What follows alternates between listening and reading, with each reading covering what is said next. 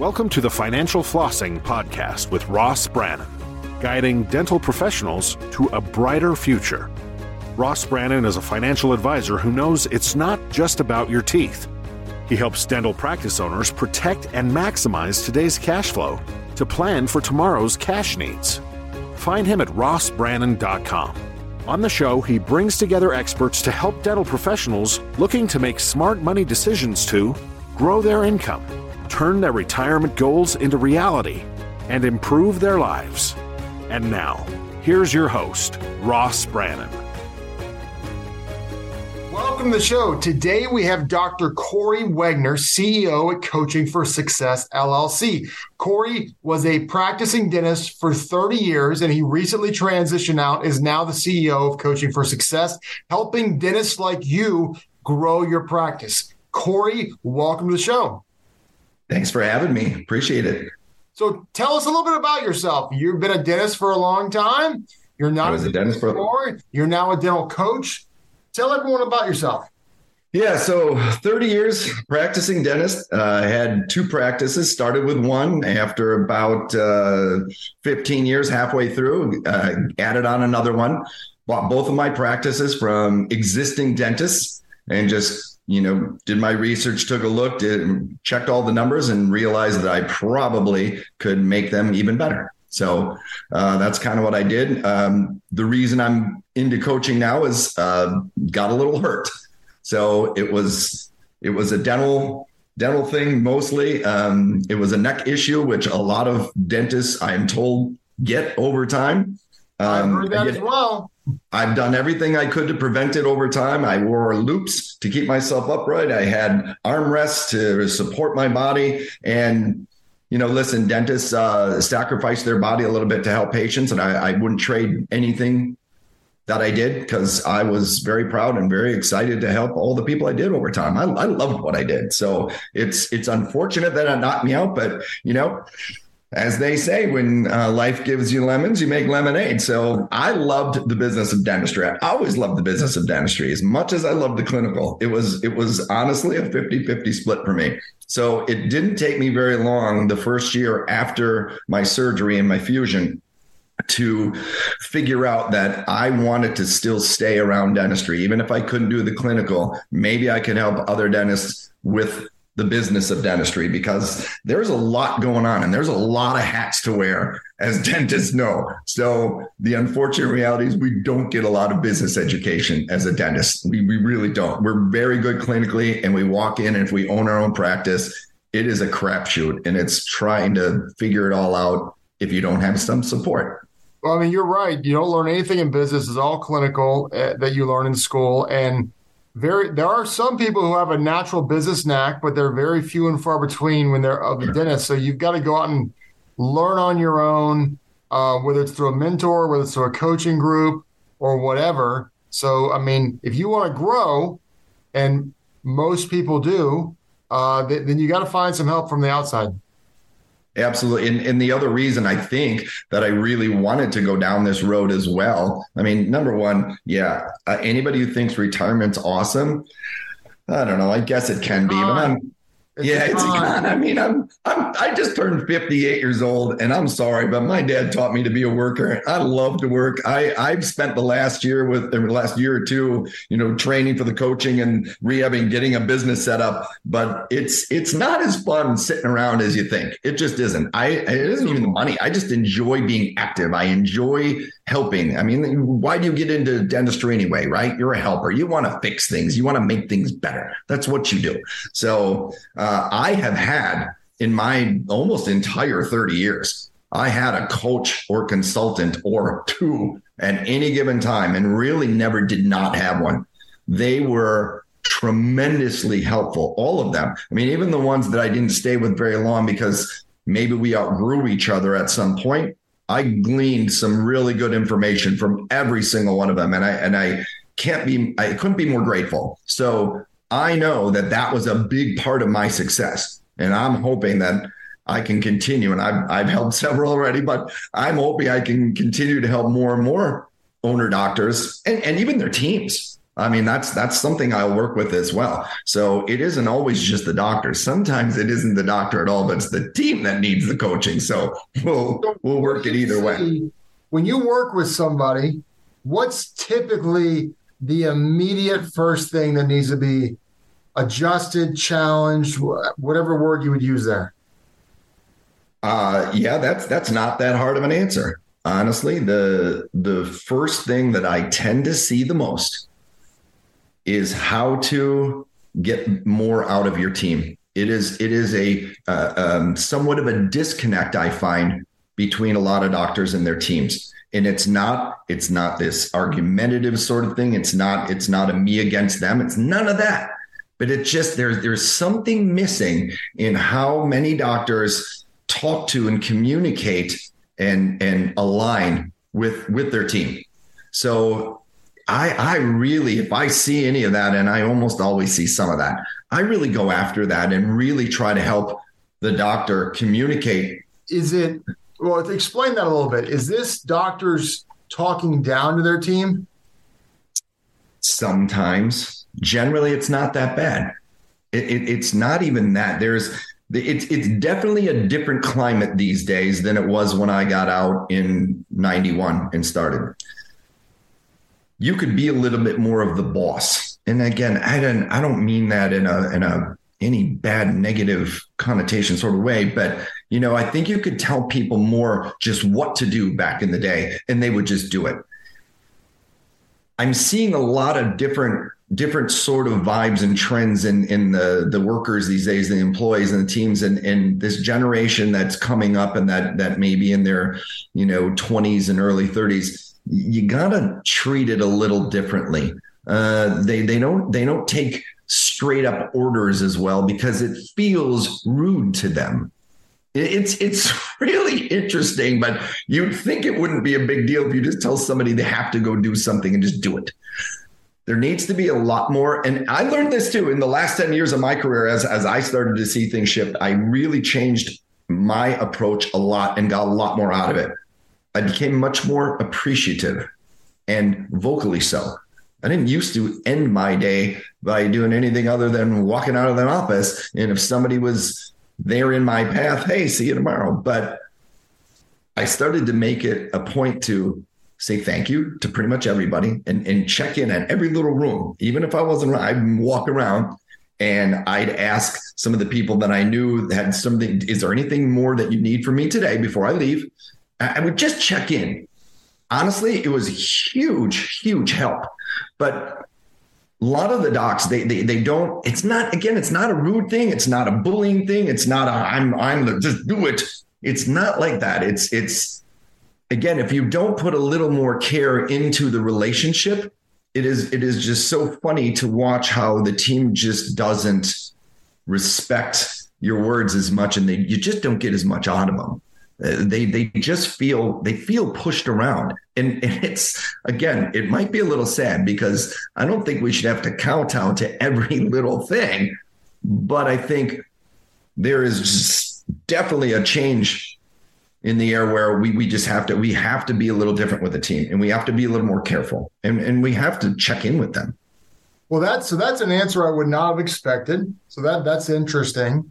What would you say the second thing that you have to address, modify, challenge, change uh, with a docket uh, one of your coaching clients is?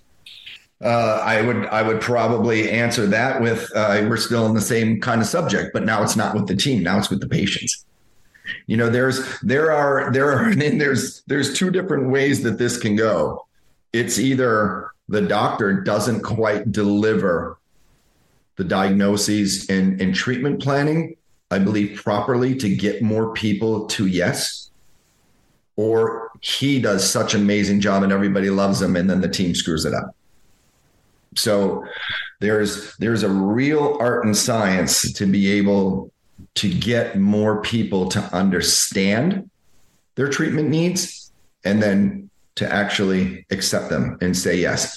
Um, I, again, I learned some from some great coaches and, and consultants over time. Uh, the best thing we ever did, and I tried pretty much every way over time. I mean, there was a time in my beginning my career, I would just shove that treatment down my patient's throat. I didn't realize I was doing it, but when I figured out later, yeah, that's kind of what I was doing.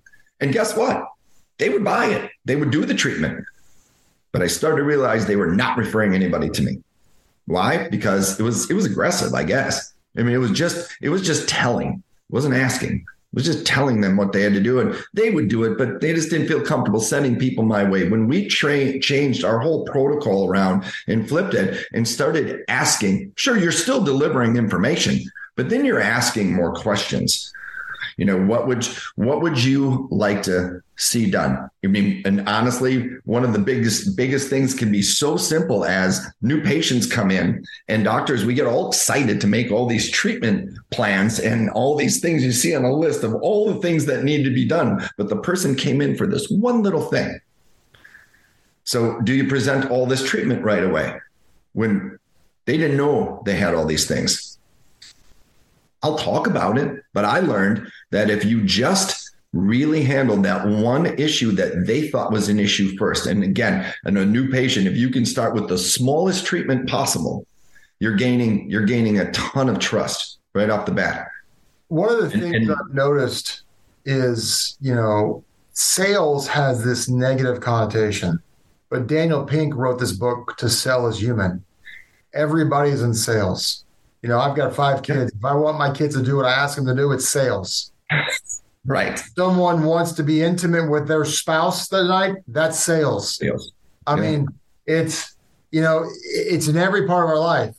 And what's funny is physicians get paid off of, um, my mind's going blank. I don't remember what it's called. Um, but they get paid off treatments they recommend.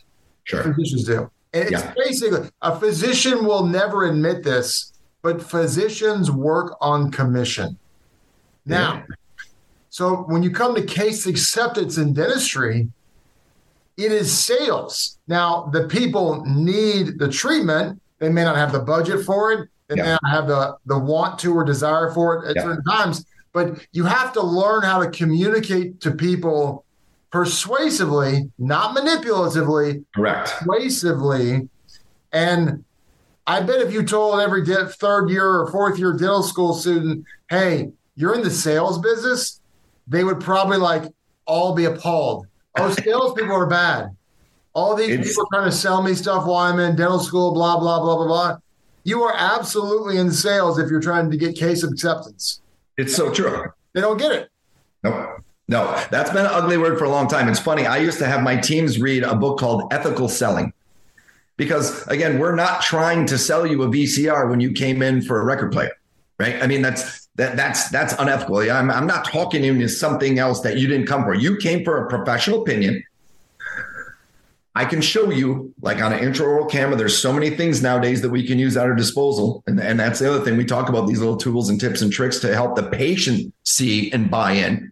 But one thing we really started to get uh, doctors to do, and I, I'm always pushing this one too, is you're trying to share with the patient the information that you just gleaned off of everything that you did. You looked around, you poked, you took x-rays, you have all these pictures. You need to share that, but you need to try to explain it. Now, if you can't show them on a picture or on a TV screen if you can't show them and get them to believe it, then then you're doing a terrible job, right? You're I don't know why anybody would buy anything if you couldn't explain it well. And back in the day, I'm not sure how they did it other than toothaches because you're looking up this tiny little X-ray. Hey, can you see that decay? And the patient would go, No, I can't see that, right? So it was terrible. We've got better technology to do that.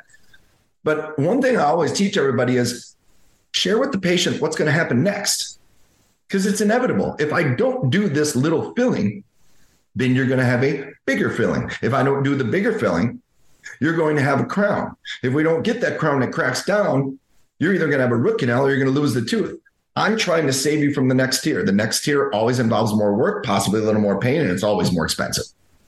So, what would you like to do? How would you like to address this?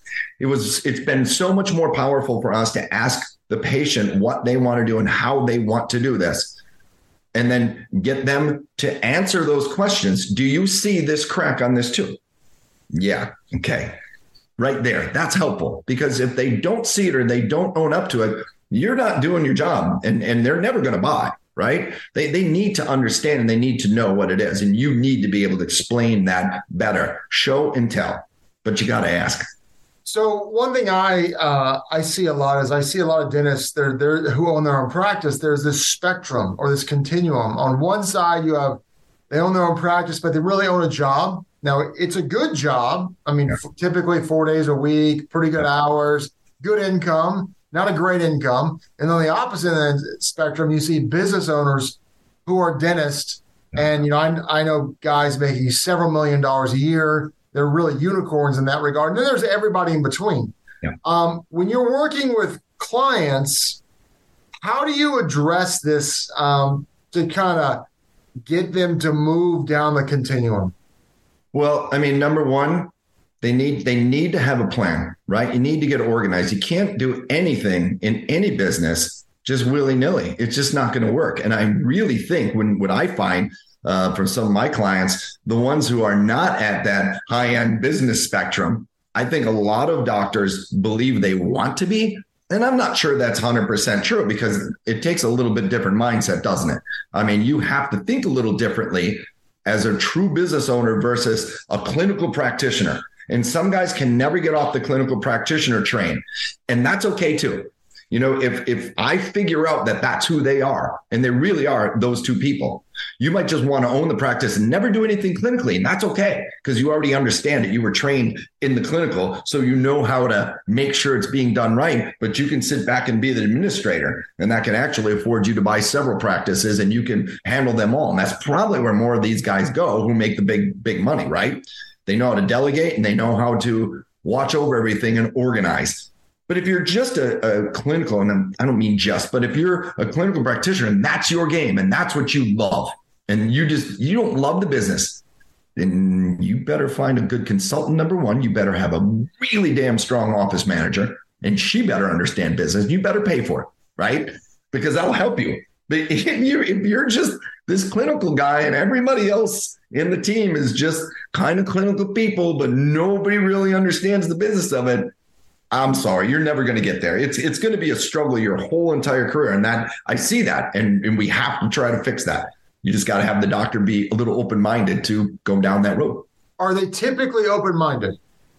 Yeah, I would say I would say before they before they hired me or anybody else as a consultant or coach, maybe not.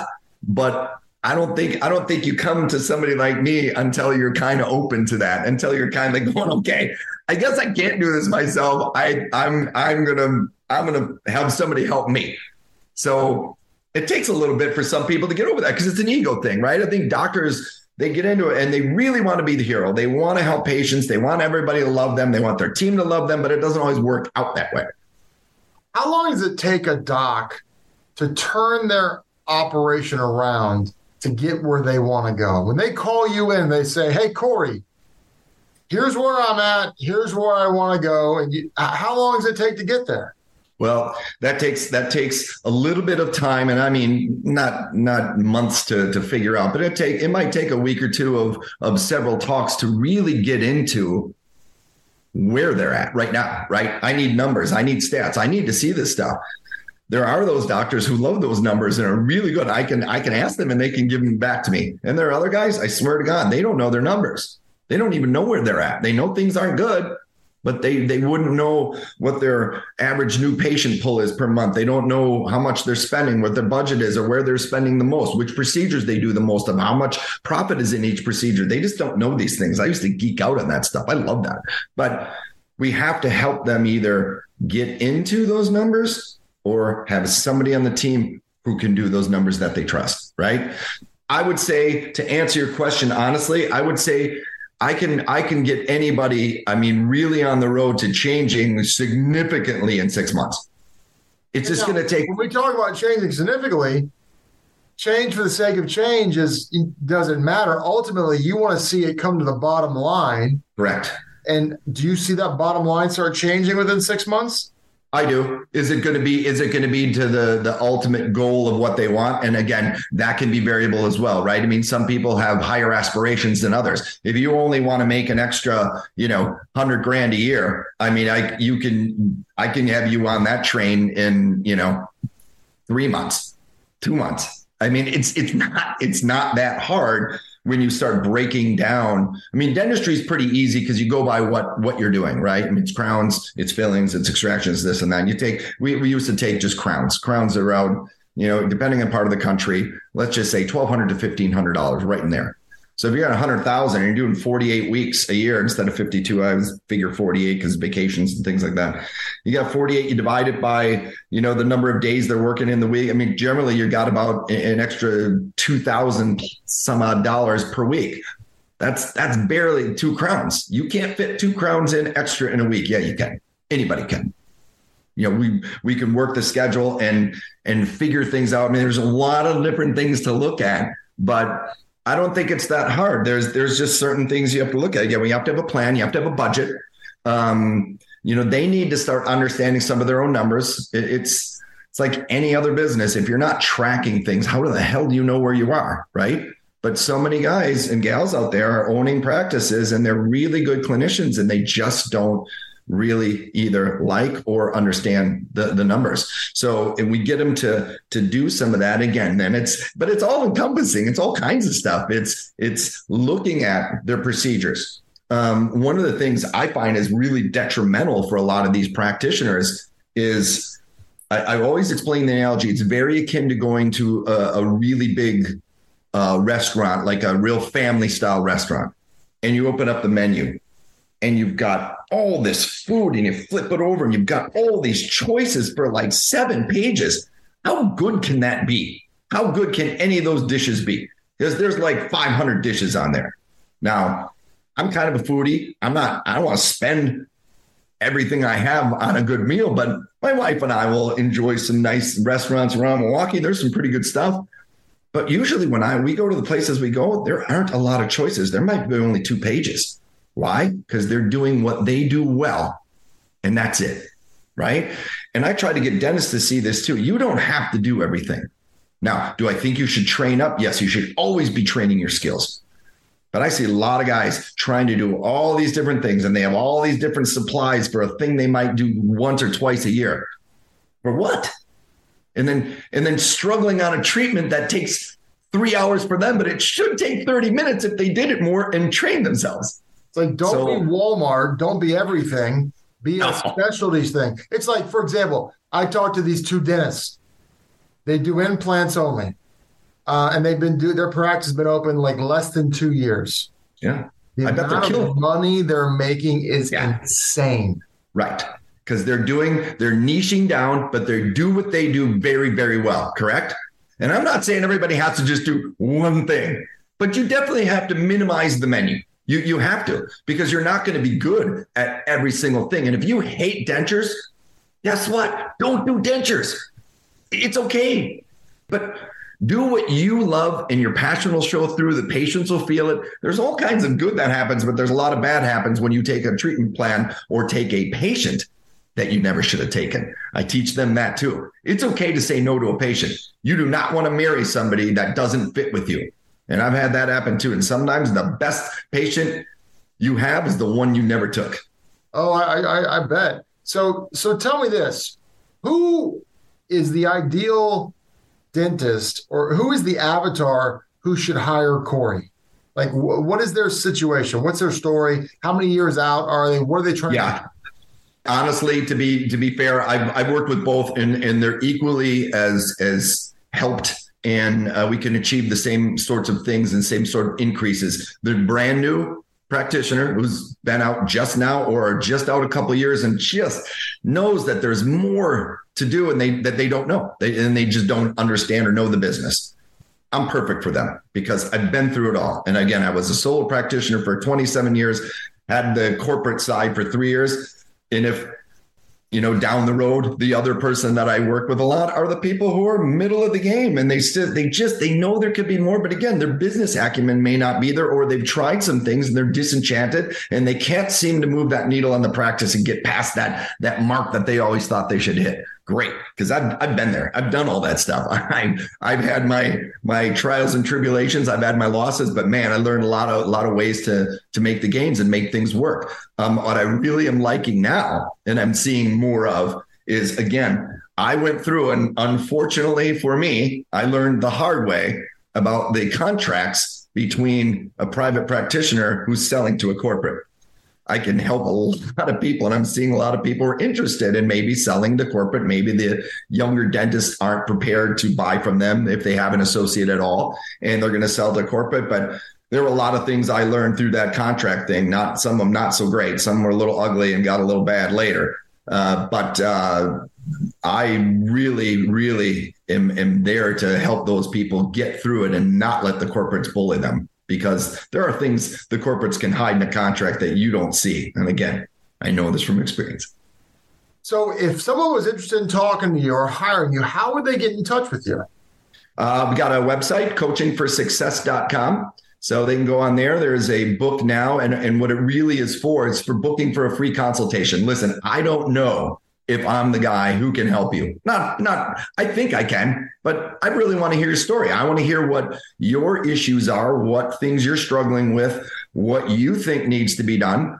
I might I might delve into your personal stuff and and your office things and figure out that there's some other things that you don't see. But you know, listen, I I don't want to take anybody's money up front. I want to talk to somebody for 20, 30, 40, 50 minutes. I don't care. That discovery call is free and we just need to know if we're good fit for each other. They could also just email me directly at drkkw1 at gmail.com. I'll answer that way too, but you can go through the site, check it out, and just book the free consultation and we can talk. And the email is say the email one more time. It's drkkw1 at gmail.com. This is great. So, Kory, any last comments before we go? Oh gosh. Well, again, as I as I alluded to earlier, when didn't allude to, but told you I had I had a neck issue. I, I will tell everybody who's listening on there right now, if you don't have your disability insurance and you're a practitioner, go get it. I I never thought I needed it. I had a great insurance agent who I used to cuss out on a regular basis privately as I paid my exorbitant monthly fee for my disability. When I got hurt in 20 and my neck uh, had to be fused and it knocked me out of the chair, listen, I was pretty darn grateful I had that insurance. Well, it's just something you don't think about, but you know what? You just never know. And I'm as fit and healthy as anybody, uh, any of my friends that I've known. You get hurt, things happen. Here's the deal that, that people don't realize dentists are high claims a dentist cannot get as much coverage as a physician can. Right. Um, there are less companies in the marketplace there are uh, today than there were 20 or 30 years ago. Um, they are raising rates on dentists because yeah. they're high claims. Yeah. So, uh, and, and and the ADA coverage, a lot of people get. It's okay. It's okay.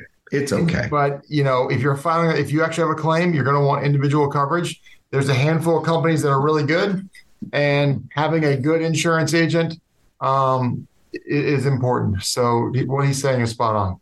And, and the other thing I think is now you're you're a financial guy, right? Yeah. Okay. Dentists need a financial guy. Listen, I, I run into this all the time too. Dentists know how to make money in dentistry, but they don't always know how to invest. They think they do because we're very smart people, very educated, but I'm sorry, you know what you know, and you don't know what you don't know.